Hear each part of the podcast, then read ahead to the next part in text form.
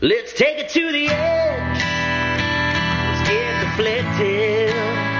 Let's talk about the knife perspective. Let's get sharp. Let's get a little real.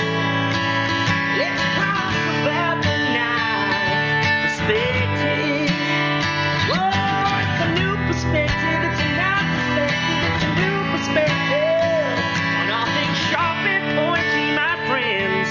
With knife perspective. Hey guys, I'm Dan Eastland with Dogwood Custom Knives, and I'm here with Kyle Daly of KH Daily Knives.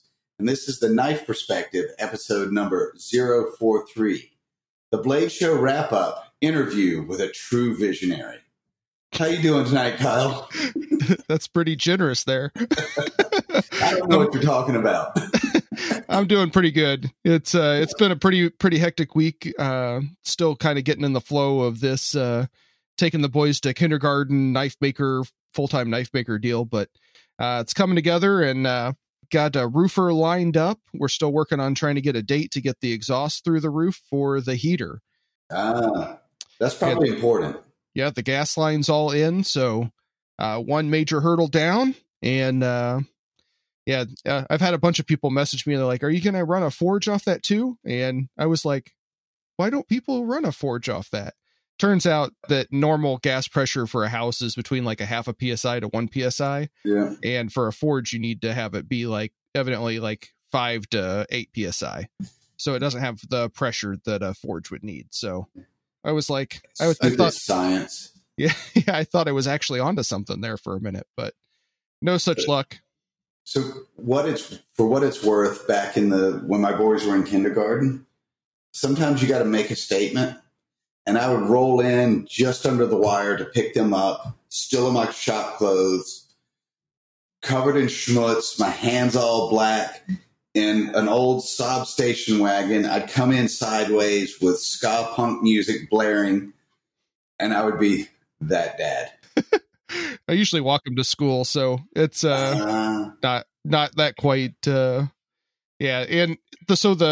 Their elementary school, and apparently it's that way with like all the schools right now. So all the schools are designed for a majority of the students to all be bused, right? Yeah. So with COVID now, lots of people don't want them to ride the bus. So now all the schools are having to rearrange their parking lots and try to figure things out to deal with this huge influx of all these cars of people picking up their kids and stuff like that. So there's very few advantages to being male in this world, and one of them is stay-at-home dads have a ridiculously low bar. Okay. And I encourage you to take advantage of that. Like, you can get away with damn near anything, and bless his heart, he's a stay-at-home dad. He's doing the best he can. Yeah. So, yeah, it's been fun having them and playing, and it's hard to stay focused working in the garage when they're throwing the football, and my wife got him a little t-ball stand, so they've been hitting that, and it's been fun playing with that. And but I'm excited that the garage is going to have heat here soon and be ready for winter, and that'll take a big mental hurdle off of everything. Early on, once I picked up the boys, I mean, on the face, I talked about that I was still working, but once I picked the kids up, my work day was done. Mm-hmm. Like I tried to still be productive, but I just wasn't. Yeah. And you just kind of got to balance that out. Yeah. It's really amazing how fast like 12:45 to like 3:00 goes. Yeah. It's like done. For part of that, I was doing my apprenticeship. So I dropped them off at school, and it was just blind luck that their school was 5 minutes away from Andy's when I was doing my apprenticeship. Mm-hmm.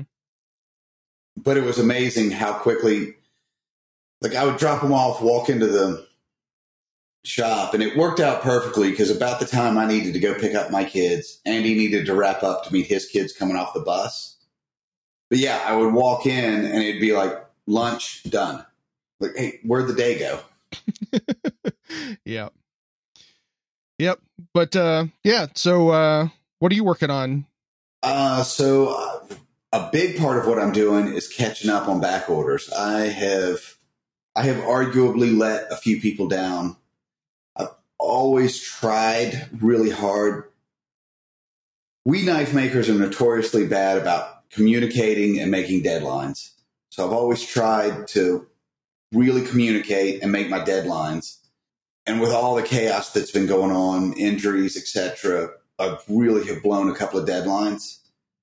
So I kind of wrapped up my Blade Show West, had to pay for the booth knives, and I'm working really hard on clearing those back orders. Right now, it's some Kepharts. I got at least two more batches of those to do. I saw Beth said you got a new Kephart model. Yeah, I did the... Man, she's great for setting me up. So the Kephart that Horst carried that was in the museum was a 4-inch blade. But the knife that Colclus brothers made was a 5-inch. And all the advertisements, everything has got a 5-inch blade. And there's been this huge argument over whether or not Horst's blade broke and he reprofiled it, or if he intended it to be a 4-inch blade. Turns out I kind of like the 4-inch blade. It's a little more handy for me. The 5-inch blade, especially for where I live, is a little more blade than I need for most of the tasks that I do. So I've started doing the Shodi, which is the Kephart 4-inch, which is what Horace carried, and then the 5-inch, so people can kind of decide for themselves. Okay. So yeah, the first two Shodis are coming out next week. Yeah. Yeah, those have some pretty beautiful handles on it. That one resin cast one you have is really beautiful. Thank you. I've been sitting on that piece for a while. It was a little too short for the kitchen knives. And I've been waiting. Like, that was one of those handle sets that you set aside and you're like, one day the knife will speak to me. And I've probably had that handle set for a year and a half. And I started laying out handles, and that one was like, oh, I'm sorry, what did you say? Oh, you want to be on this knife. And it was kind of a perfect combination. Yeah, I've got a lot more handle material that's been around for a lot longer than that. Yeah. Oh, man. Like, you know, sometimes you just got to wait for it to speak to you. Or you just go, I'll never know when I'll find something like that again. You know, I have impulse bought so much stuff. Mm-hmm. Well, and I've got so much left over from my woodworking days, too, that I'm like, oh, no, I know the tree from the farm, from the hand family that piece came from. Mm-hmm. Yeah, that's pretty cool on some of that stuff, too. Yeah, sometimes it's the story as much as the knife. Yeah. So we've got some of our sponsors, Old Town Cutlery. They're a great distributor and dealer of Dogwood Custom Knives and KH Daily Knives. Lee and crew there do a great job with all that. And if you use KP10, you will get 10% off your order, which makes their great prices even a better deal. And not only do they sell the finished knives, but they sell the materials. Like, I get a lot of my adhesives. I get some of my handle materials from them. So makers, if you want to do, like, buy a blade blank and get just enough to do one handle, or if you're a maker that's doing production, especially at 10% off, mm-hmm. you get some really good pricing on their materials. Yeah, you need to try this Odie's Oil stuff. I got it right here. It's the Odie's Oil Universal Finish and Polish. I've been using that quite a bit. Lee told me about it, and I did it on all my, like, shelves and stuff over here, and then bought another thing of it. A little bit goes a really long way, and I like it. It seems to go on, like, G10 and Micarta quite a bit easier than the Johnson's Paste Wax that I was using before. Buffs them off and gives them that nice clean kind of sheen to it without the residue. Yeah. Well, I mean, yeah, I just put it on with my finger and then wipe it off a little bit and then let it dry for a little bit and then buff it a little bit just with the blue Scott's paper towels. And that's worked out great. Cool. Yeah, I'm about to buy a bunch of G flex from them, so I'll go ahead and I'll give it a try. Yeah. And then one of the other things that I saw that they had was some of the, like, canvas Micarta tube. So I'm going to try that on some of my pocket bushcrafters here soon. I've gotten a couple of emails using the tubing that matches the canvas Micarta. Mm-hmm. And I still get them every now and then, but I'd get messages of, I thought you were going to put a tube in this. There is. Look, when you look in the hole, you don't see any steel. Yeah. There's a Micarta tube, but it blends so perfectly, especially after you chamfer it, okay, that people won't even realize that the tube's there. It just completely blends in. Okay. Yeah, I got the brown tube, so I was kind of wanting to use it with like a darker wood to give it some contrast. But that would look cool too. I'm excited for that. So, so check out Old Town Cutlery, and also Lee wants you to know if you can misspell their name and not get to their website to let him know so he can buy another domain name. He's got like a bunch of them.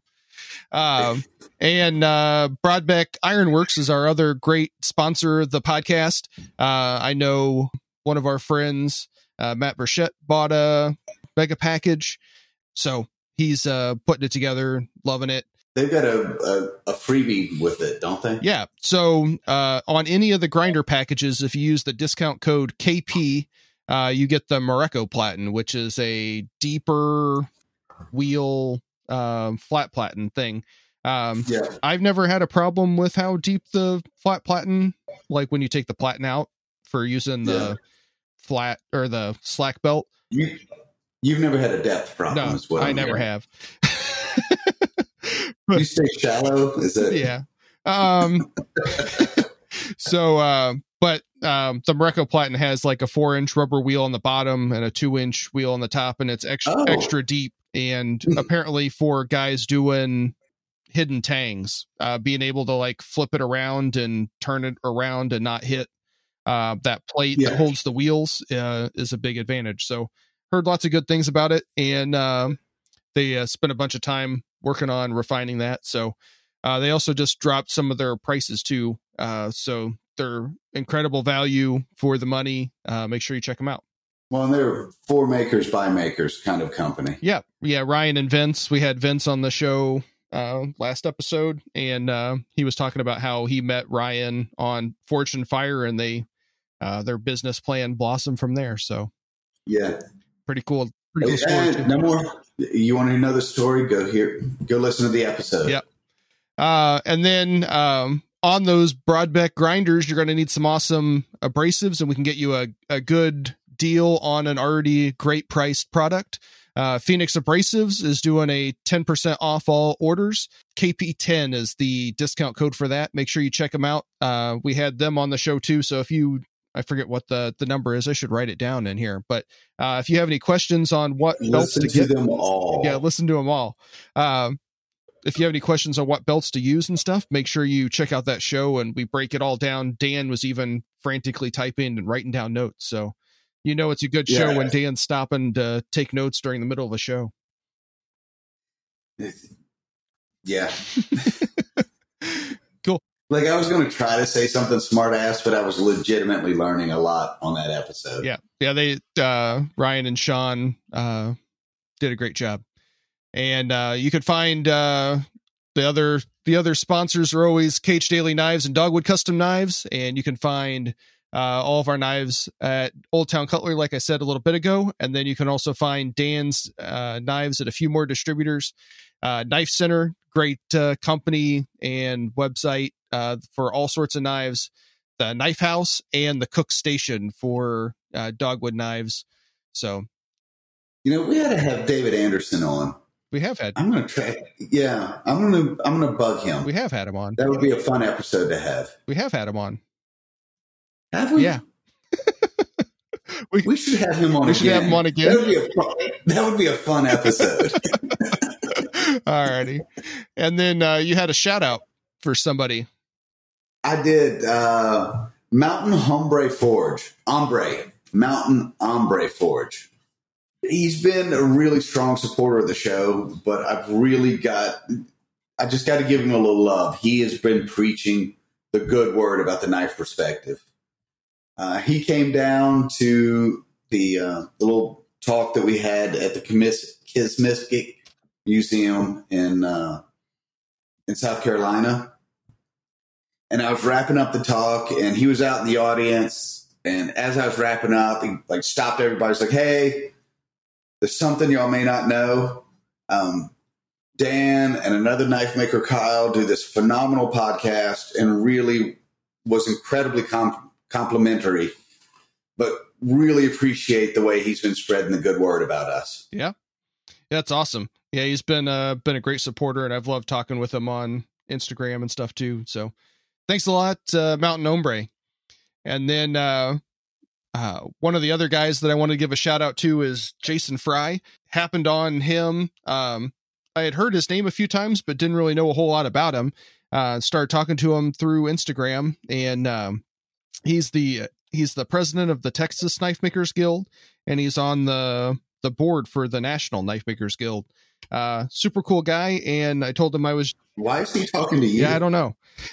It was through the Knife Perspective account. So he was, he maybe thought it, maybe didn't know, but I told him that I was just getting started doing knife making full time, and he generously sent me a book, Knife Making Hacks, 384 tips to make knives like the pros. I've sort of thumbed through some of them. There's some pretty good tips. I'm going to have to definitely read through the rest of the book. Thank you, Jason, and look forward to putting some of the stuff. Some of the knives that he makes are absolutely beautiful. I mean, they're crazy. You know, if you use the right cadence, you can use that as a bedtime story for your kid. They're actually reading some now, which is crazy. Man, I remember that moment when Alex could read better than I could, and he just started reading the bedtime stories to Jack and I. Okay. That's good. Yeah. I mean, on one hand, he was really bright. On the other hand, we're just not going to talk about it. How many times do you fall asleep before the end of the book? Yeah, we're not going to talk about it. All righty. And then we have the Knife Guild watch. Yep.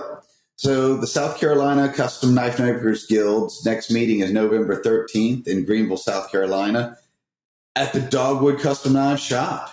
So anyone within the sound of my voice, feel free to come join us. I've got at least two, probably three of my chefs are going to do dinner or lunch for us. So I can guarantee that it'll be a phenomenal meal, and there'll be a handful of good demos. Unfortunately, or fortunately, as the case may be, the Georgia Custom Knife Makers Guild will also be doing their meeting on November 13th at Pop's Knife Supplies. And then, as I've mentioned before, the Roots of Revival, which has been, I think it's going to be a total of a 4-month exhibit of South Carolina knife makers at the McKissick Museum. On November 6th, they have got another event, which is going to be really impressive. KJ from Thunder Horse Knives, Taylor from, I think it's Taylor Grinds. You know, he does the most phenomenal axe grinds. I mean, just hands down. From what I understand, he grinds all the knives for the guys that do like all the axes for the guys that do the lumberjack competitions. Like, he has got the science of axe grinding down to absolute perfection. But he is of Cherokee descent, so he will be down discussing some of the edge tools from the Cherokee heritage. Okay. He's also become quite an expert on war clubs. Okay. So I think he'll also be speaking on that. Very cool. But all the links for that will be in the show notes. Yeah. One of the guild meetings that, is already going to happen by the time you listen to this, the Midwest Knife Makers Guild, October 23rd, this Saturday, in Mankato. Or I'll have to post some stuff up from, to the Knife Perspective thing. Make sure you guys see it, but hopefully you guys had a great time there. My wife's birthday is on Monday, so we're having a birthday party for her this weekend. So I, unfortunately, every time they have one, it seems like it's an opportune time to make it up there. So, yeah, but you enjoy sleeping in the bed, don't you? Yeah. Yeah, I do. And then looks like you misplaced one of your shout outs here. I did. Man, it's like I made the notes in the car while I've been drinking. All right, I wasn't driving. Never mind. We're just going to say that I may have put that in the wrong place. Yeah. So you got a shout out for a company you found out at Blade Show, huh? I do, because as we know, I'm a fixed blade kind of guy. I don't do a lot of folders, and I certainly don't do pocket jewelry. I think the fanciest knife, folding knife I carried was a Laole. But I stumbled on Monterey Bay Knives while I was at Blade Show West, and they do a little double detent, and they only had two on the table, and I just bought those two. If they had five, I would have bought all five. I am in love with this little folder. Yeah? Yeah. I mean, it's carbon fiber, and we all know I'm a carbon fiber whore. Okay. So the body is beautiful carbon fiber, and then it's a double detent, so it's not locking. It's kind of like a slip joint. Okay. Which is fine for me. I mean, pocket knives are mostly about opening mail and cutting string. Occasionally make clean game with it, but I don't need a locking blade for everything I do. Are you an apple cutter? I am. And nice. I will eat it right off the blade. Nice. I give crappy advice, but I still will eat it right off the blade. Cool. And they do the blades in M390. I don't know about all their blades, but the ones I bought were M390. Beautifully ground. Really well centered. The action is phenomenal. They're kind of turning me on to this whole folder thing. Yeah. Get it, Dan. And they're one of those companies that, you know, I don't want to delve too deep into Blade Show West, but they don't come east, and I get all the financial reasons why they don't. And if I had not gone to Blade Show West, I'd have never heard of them. So it's just one of those things. It was great going to another coast to see some of those smaller makers, although they're not really that small, but some of the makers that are regional. Mm-hmm. So they were a really great company. Very cool. Yeah. Laconico. I'm not exactly sure how to say his last name. I followed. Yeah, the dyslexic kid is not going to correct you. Yeah, I followed his work for quite a while. I have one of his Kaiser design stuff, and yeah, everything that I've seen from Monterey Bay looks great, and I've heard nothing but good stuff from him about him. Man, the action on this thing is like glass. I mean, just liquid smooth. So is it still like a flipper, or is it a? Yeah, so it's a flipper in that it's got a little spur that stands out that you can. You can action it with your finger. It's not assisted opening, so yep. But it is so smooth that with just my finger, I can pop it open. So there's a detent that holds it closed, and then I can pop it open, and there's a detent that holds it open. So using it is very similar to using like an old school slip joint. Okay. But with a little bit of extra opening assist or easiness. You don't have to use two hands to open it, is what I mean. Oh, no, not at all. I mean, you don't even really need to pop your wrist to open it. It's so smooth that with just the action of my finger, I can open it. And then once it's open, the detent catches. And, I mean, if you hit the spine, it'll close. But like I said, it's like using a slip joint. Nice. I mean, it's not a locking blade, but you'd have to do something kind of foolish to close it on yourself. Very cool. All right. So the whole main reason we're doing the show is to talk about some of your experiences and stuff out at Blade Show West. And wait, hang on. I feel like you skipped something. What? Man, you took a whole section out. No? Yeah, no. Hang on. Let me look. You talked about your guilds. I just moved to Monterey Bay and I've up there. No, dude, you took a whole section out. Huh? I was going to give the audience a chance to get to know me. Oh. Like we had, frick. Where the frick did that go? We already talked about that in the episode we did all about you. What, you think one episode is enough to cover all about me? You really expect people, you know what? I'm correcting this. You really expect people to go all the way back to what? That was like episode 4? I think it was episode 2.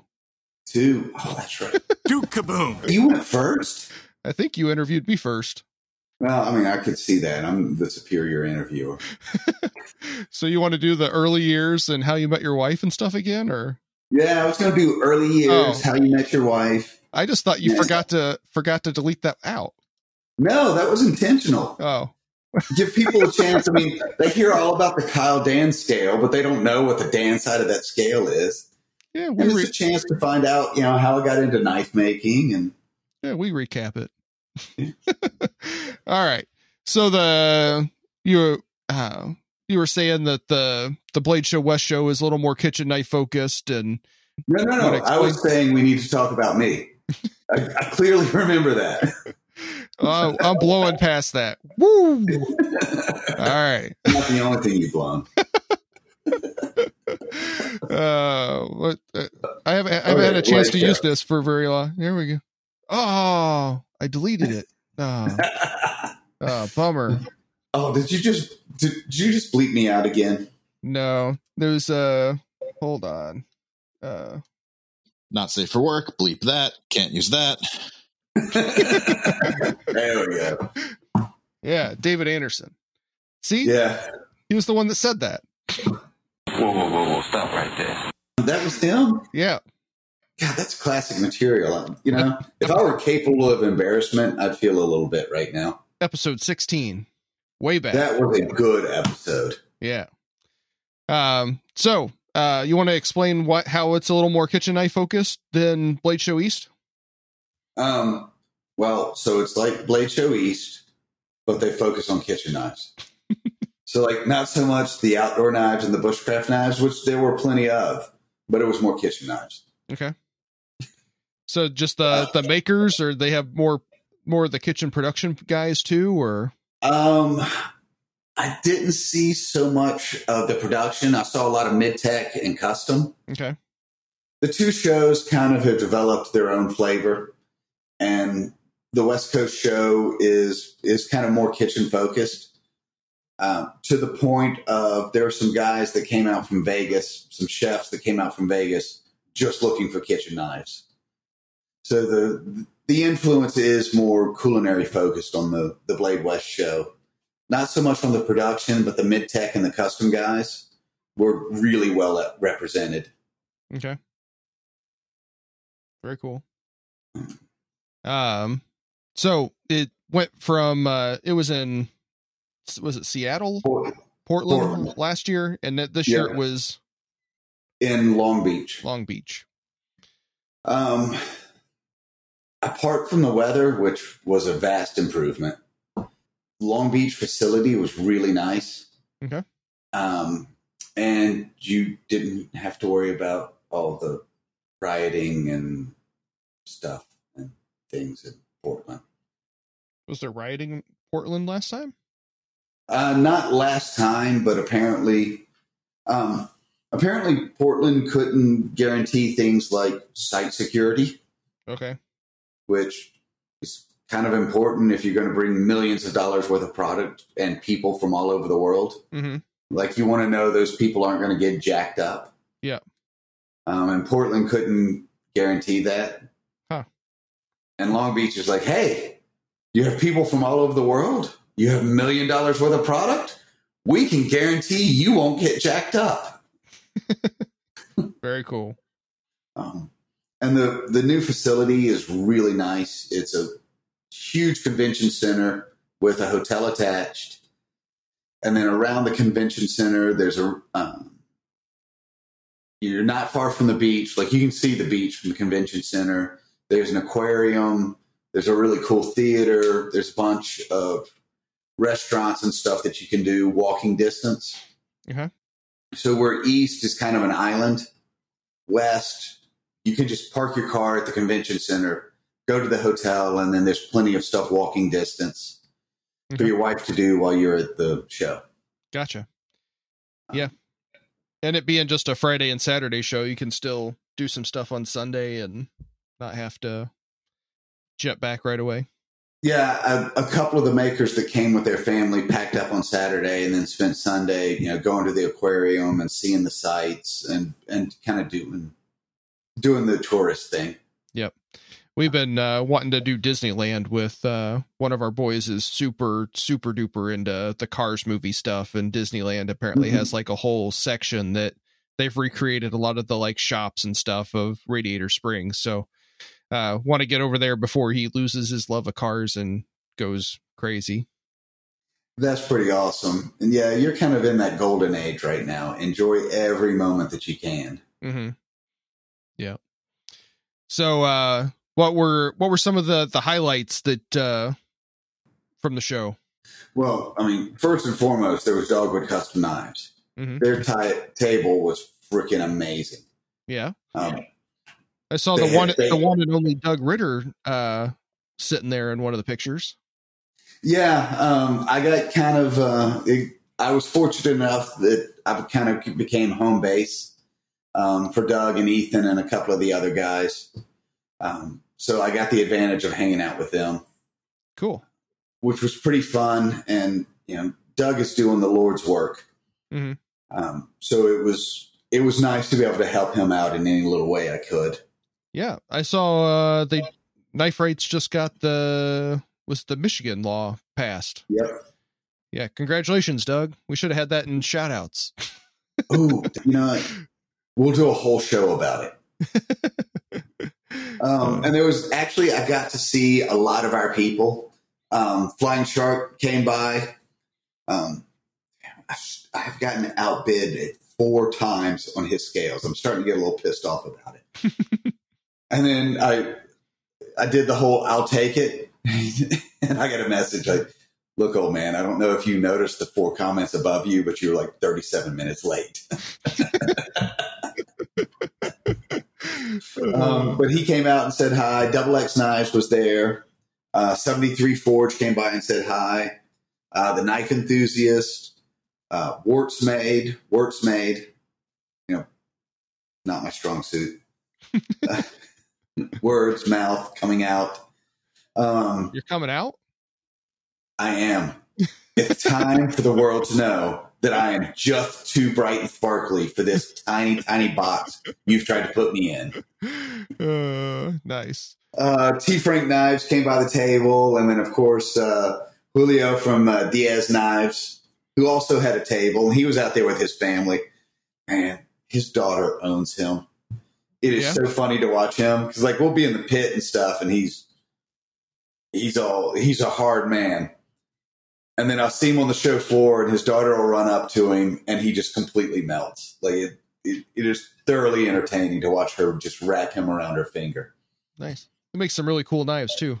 I like seeing his stuff at Blade Show East every time I go.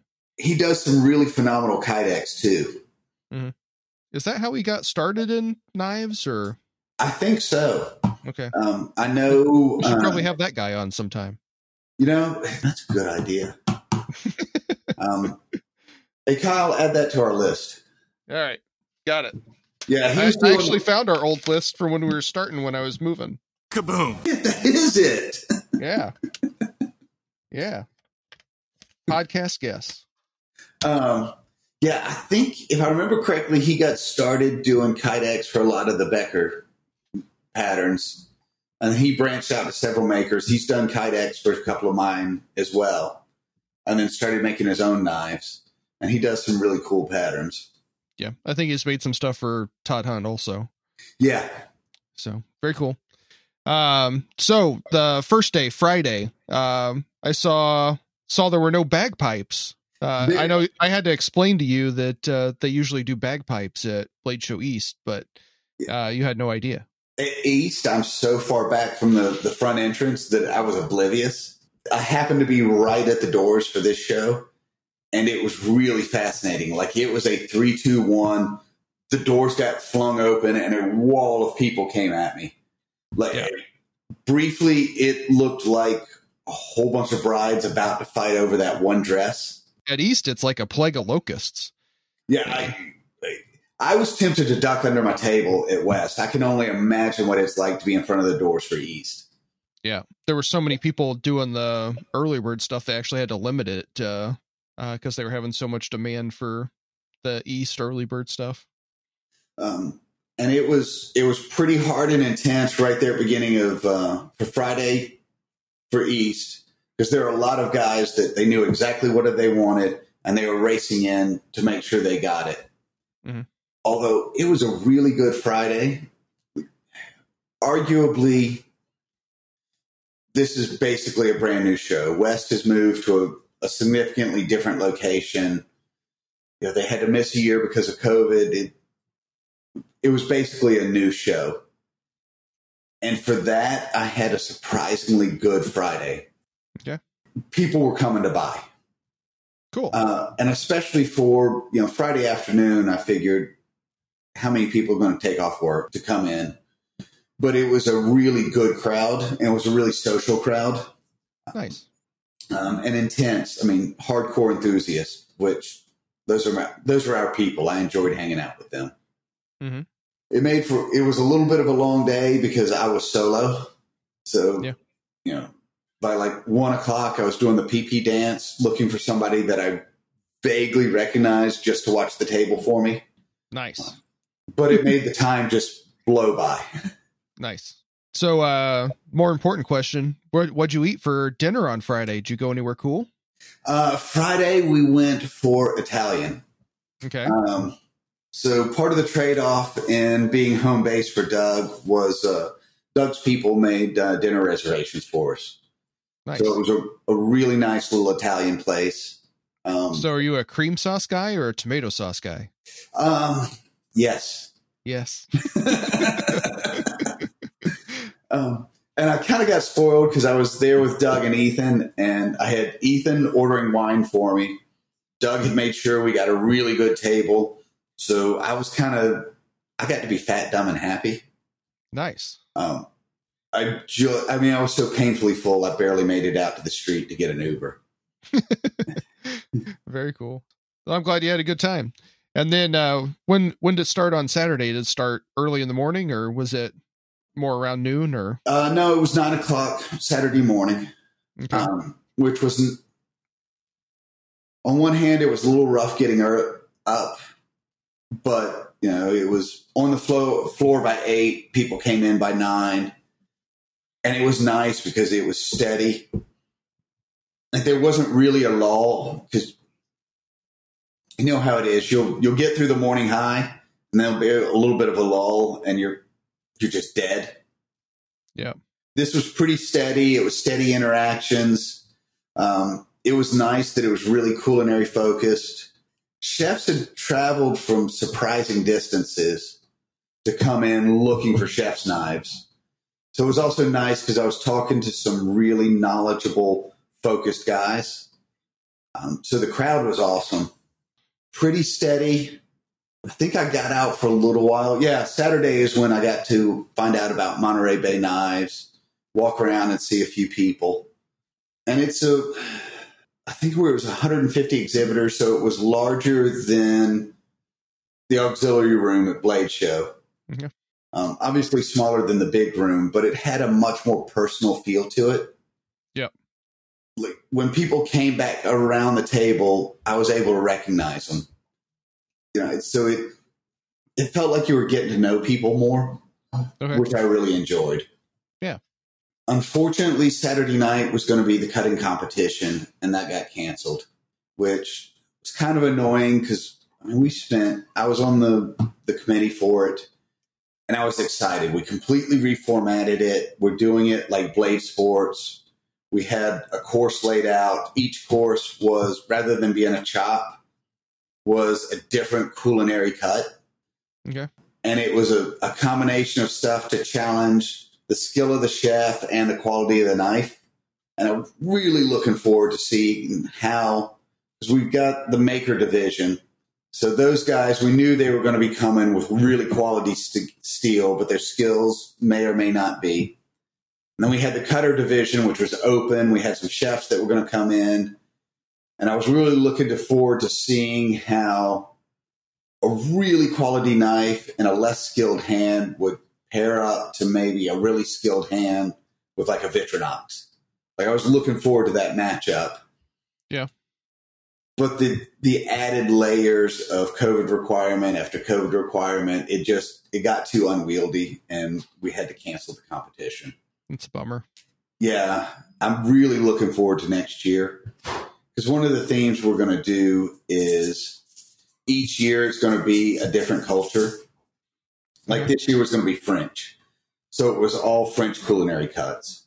And then the following year might be Thai. So it'd be typical cuts and foods that would be in a Thai kitchen. I have to study up on some culinary cuisine. Yeah. Well, and that was part of the drive of this, was to give people a chance to highlight their skills, but also, hey, you may have to learn an entirely different system than what you're comfortable with, or an entirely different set of cuts. Mm-hmm. So I'm looking forward to, we will probably do French next year just because we've got everything laid out, but I'm looking forward to bringing in different cultural techniques, because like when we do the Thai cuts, you might have an advantage using more of a Chinese or Eastern style cleaver versus a Western style knife. Yep. So I'm looking forward to seeing how that evolves. Yeah. Some of those like really small, like square stick cuts that they use a lot in Chinese and Vietnamese and Japanese food, like carrots and stuff like that. Those would be pretty challenging to cut. Yeah. So I'm excited about the direction that the cutting competition is going to start taking. Cool. And the doing it as a course, I think, will be more exciting for the audience to watch. Yeah. That's a bummer. It didn't get to happen. Yeah, because Big Hand Dave, who we've had on, not only was he helping us lay out the course, but was going to MC. Okay. And I was looking forward to, a lot of people don't know, but he was a radio personality as well. Like, really? He is, yeah, you give him a mic and turn him loose. He is a fascinating and entertaining guy to watch. Mm-hmm. So I'm hoping he'll do that for us next year. Cool. So any other things you wanted to highlight for the show? Or, you know, the pit area was really pretty cool. It really reminded me of my early days of going to Blade. Like, I was right there at the just as it started to tip towards a really ginormous show. Mm-hmm. But Ethan and I were hanging out and he kind of looked around. He's like, well, this isn't really the pit. I said, well, you know, Ethan, the pit wasn't the pit when I started going. And he kind of looked at me. He's like, you know what? You're right. I can remember when everybody could fit in the little ring of the pit. It was really an amazing opportunity. I got to sit down with some, absolute gods of knife making who were sitting at a table either by themselves or with one or two people, just hanging out because the crowd wasn't small. There weren't people everywhere. Like, I got to sit down and dive deep with some of these guys, which you just can't do at East. I mean, mm-hmm. East, you struggle to have a superficial conversation. Great to meet you. It's noisy. There's people everywhere. This was a smaller crowd, and it really allowed for a more intimate, like old Blade Show, where you actually got to know people and could ask questions that required a deep answer, which... I mean, you just can't do that now at East. So, what are you doing to your dog over there? Oh, yeah, sorry. Yeah, I don't know what Masha was doing, but Beth just opened the basement door and sent her down here. All right, at East. So you got to talk to some pretty cool people. Yeah. Steve Schwartz was one of the men that I got to talk to. And it was kind of funny because his wife bought tweezers from me at the table. And as I was walking by, she's like, tweezer guy. Well, you know, my name's actually Dan, but yeah, screw it. Now that I know who you are, yeah, I'm tweezer guy. Yeah. Very cool. And got some great introductions. And I mean, it was fascinating to talk to him because he does some just off the charts, like next level Damasc. And some of the forge welding stuff that he was talking about, like I mean, I was back to taking notes because I was going to have to look some of that stuff up when I got back to the room. Yeah. It was a phenomenal opportunity. Very cool. Part of me kind of regrets talking too much about it because once it builds up like yeast, we're going to lose that intimate feel. But for that next couple of years, I really enjoyed being in the pit. Yep. But it's not a pit there. There, it's more of a terrace, but it's a really cool area. Were you allowed to bring coolers and stuff, or? We probably could, but it wasn't that big yet. I mean, it was really like the old school pit where two bars and three waitresses were covering everybody. Yeah.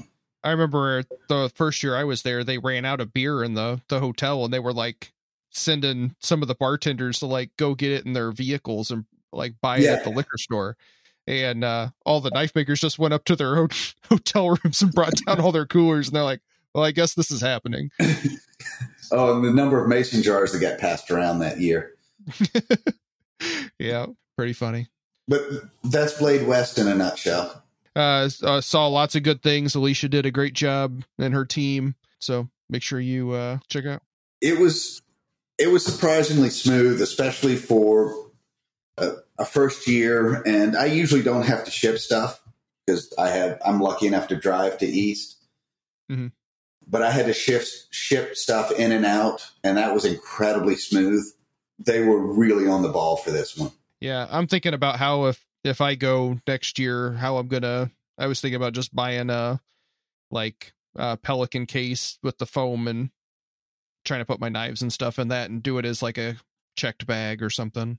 Like I shipped the stuff for the table, the cover, the photos, the three-dimensional stuff for the table, business cards, all that kind of stuff I shipped. And then the knives, what I've learned is I put it in my check bag and I use clear Tupperware. I put the knives in I put the blade in a paper sleeve, and then I just fan fold them with bubble wrap. I put it in clear Tupperware. I tape the Tupperware closed, and I tape my business card on one side and a list of everything that's in it on the other. And I have found that if TSA can just look inside of it and see it's just knives, they don't even open it up. Okay. Like because of the density, my bag will ding. They'll open my bag. They'll look at it. They'll go, okay, it's knives and Tupperware. Set it back in the bag, and I'm off. And they don't even open the tape. Okay. I need to get with you and figure out what kind of Tupperware you have, because most of mine I don't think will fit in a Tupperware. Well, it's less culinary Tupperware and more like go to Walmart and get the 18 by 14 by 2-inch. So it's like more like a pasta holding box or something, or I mean, it's Tupperware in that it's clear plastic, but I guess it's more like a plastic storage bin. Maybe Rubbermaid, but it's the clear. The key is that you can see through it. Okay. Because when I've shipped them, when I put them in boxes in my carry-on or some other containers, they cut them open, they pull everything out, they put it back in. But if I do it in the see-through stuff, then they don't mess with it. They just look at it and put it back in the. That's why I was thinking about the Pelican case with the foam. If it just is a slit, you can like pick it up, look at it, put it right back down. And I know some of the guys. I overheard some of the guys that do the really high-end folders and stuff. They've had issues with TSA shipping locked cases. So like one guy's like, I have an old receiver from a pistol. So I put that in and do the shipping a firearm. Mm-hmm. It just happens to have all sorts of knives in with the firearm. Yeah. And the TSA is like, oh, okay, you're shipping a firearm and don't care about everything else. It's a locked container, no problem. And that streamlined them being able to ship in locked containers. Okay. Because otherwise, for some reason, they just short circuit on it's a locked container, but it's not a firearm. I don't understand this. Yeah. So apparently the hint that the old timers were given was, I mean, even if it's a pellet gun, just something that's firearm-ish, put it in the case, ship it as though it is a firearm, and then just pile all your knives in. Okay. Nice. But yeah, I've been fortunate, and partially because if you can take one of my 8-inch knives and stick it in your pocket and walk out, you know what? You can have it. Yeah. So security has been less of an issue for me. I imagine like folding knives and that kind of stuff, the guys that do $1,000 pocket knives or more. Yeah. I was lowballing on that one. It could be an issue because one of those can just slip into your pocket, but you're not slipping an 8-inch chef's knife in your pocket. Yep. Yeah. Or even some of the bushcraft knives. It's still long enough that it's hard to deal with it. Well, and I used to put the sheaths in my carry-on bag and I'd put the knives in my check bag because again, if you can put one of my knives in your pocket without a sheath and walk out with it, you can have it, dude. The hospital bills that you're about to pay, we're going to call that even, man. Nice. Anything else you want to talk about with the show or? Yeah. I mean, other than all of the reasons that you should buy Dogwood knives for their superior metallurgy, balance, handle ergonomics. No, in all honesty, it was a phenomenal show, especially considering it was a new venue. It was COVID. The amount of stuff that they had to overcome. I harped on it a little bit, but I really enjoyed. On one hand, it was a small show. I don't want it to sound like a backhanded compliment, but the really small pit, I really enjoyed it. Like you could actually have conversations with people. Yeah, it gets to be a little too loud. I was kind of glad I got to the pit at East a little bit later because the DJ guy that they had was a little too loud for me, but now I'm sounding like I'm 100 years old. Yeah, well, at East, I've gotten to where I go out to dinner, you know, with one of a couple of groups. We'll go out to dinner, and then I'll come back and do an hour or two late night in the pit. Fuck, I'm old. God, I'm old. And then go to bed rather than, like, hit the pit for 6 or 7 hours. Yep. And part of it is, yeah, I'm getting old, but part of it was you just can't have a conversation. It's too loud. There's too many people bumping elbows. I enjoy having that many enthusiasts around, but you can't have a real conversation with people. Mm-hmm. And at West, you really could sit down and have a conversation beyond, hey, I like this. I like that. Here, have a drink. Okay, bye. Yeah. It harkens back to the old days of when it was an intimate show. Yeah. Yeah. Those are good too. I know Tom Crine and some of the Marker Maker guys have been talking about doing some more of these like trunk shows and stuff. Yeah. Where, they drive and it's like, I don't know, 15, 20 people that, get together and do like a show at somebody's shop or something. You know, and that would be awesome, again, because you can actually spend the time to get to know people. Mm-hmm. You can keep in touch with the podcast at KnifePerspective.com. You can connect with us on Facebook and Instagram at Knife Perspective on both the respective platforms, and you can find the podcast pretty much everywhere. You can get in touch with Dan Eastland of Dogwood Custom Knives at dogwoodcustomknives.com, and he's Dogwood Custom Knives on Facebook and Instagram. You can get a hold of him via email at dan@dogwoodcustomknives.com, and you can get in touch with me, Kyle Daly of KH Daily Knives at khdailyKnives.com, KH Daily Knives on Facebook, Instagram, Twitter, and doing a little bit more with the TikTok, doing some funny stuff. So you tickety-tocketing? You dancing? You doing the little dances? Not dancing, but yeah, been doing some grinding stuff and want to try to have it be a little bit more work in progress, a little bit more like what I'm doing in the shop stuff. So we've established I'm old. Like I thought TikTok was like 30, 45 second little vignettes. Is there time to actually do like grinding stuff? Yeah. I mean, you can do up to 3 minutes, I think. Oh, okay. So that's when it cuts you off. Yeah. Lots of people do like a part one, part two, part three type thing, kind of like stack stuff together. Yeah. I mean, you could absolutely show pulling a grind in 3 minutes. Yeah. Huh? And some people like just watch it. Like I put up a video of me profiling a blade and it got way more likes than I thought because people just like seeing the belt just eat through the steel. So I didn't think about that, but yeah, that is probably kind of cool. Yep. For people that don't do that stuff every day, it's a lot neater. Some of the stuff I forget that is neat. Yeah. Just because I see it so much. You know, and it might be fun to get a little titanium or something and start throwing some sparks just for the wow factor. Yeah. I always like doing some of the Damascus grinding because it just has so many more sparks. It's so much more fun to grind with all the sparks flying everywhere. Oh, so doing the Mid-Tech kitchen knives, it's kind of a long story, but I wound up doing 1/16 pins on those. Okay. And one of the 1/16 rod materials that I could find really easily was titanium from TIG welders. Okay. I got a rather dramatic lesson on really hot sparks combining with small particulates with a lot of oxygen.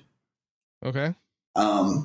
Grinding some handle materials, especially the synthetics with titanium pins in them, sparks turned into a freaking jet engine. Like the flame that shot out off the handle. You know, the grinder's picking up all those small particulates and it's throwing them enough so there's plenty of surface area and oxygen. And then those freaking white hot titanium sparks would throw into the mix. Mm-hmm. And it would really look almost like a jet flame shooting off the handle. Pretty crazy. The first time I had to go and change my underwear. The second and third time I had an idea of what was going on and I could pull it off in time to... So somewhere in there is a be careful lesson. Okay. Combined with a, holy shit, that was awesome. That's funny. Cool. Yeah. Be careful when you're grinding titanium, guys. Make sure you be mindful of the sparks and stuff. Yeah. I didn't appreciate how many and how hot it throws. Cause I've gotten so used to grinding like the CPM stainless, which really just doesn't throw that much of a spark. Or any spark. Yeah. That titanium lit me up. Yeah. Yeah. Pretty crazy. I hear zirconium is even worse. Like you should be like really like take a whole different set of safety precautions if you grind zirconium. Mental note. Don't ever grind zirconium. Alrighty. All right. Thanks everybody. And hope you enjoyed the show and, We'll get back to you with some more people. Yeah, I think we'll do Hogue next. Cool. Sounds good. Good night, everybody. Night, guys. Well, let's take it to the edge, because that's what's expected in this discussion. This is the Knife Perspective. Let's get to the point. We're going to talk about offense now. What's expected? It's a Knife Perspective. Whoa, Knife Perspective. Whoa, it's the Knife Perspective. To make the pledge, let's take it to the edge. The Knife Perspective, yeah. Was that a screwdriver? No, it's a pick. Did you just stick an awl? Did you just stick an awl in your ear? I had an itch. That is... I can't tell if that's phenomenally awesome or stupid. Yeah. Yeah. You got an itch, you got to scratch it. Yeah, no, I get it. That's why I don't like the super in the ear headphone stuff is it makes my ears feel all weird. And I feel like I got to scratch them all the time. Like when you used to climb the rope in gym class. What?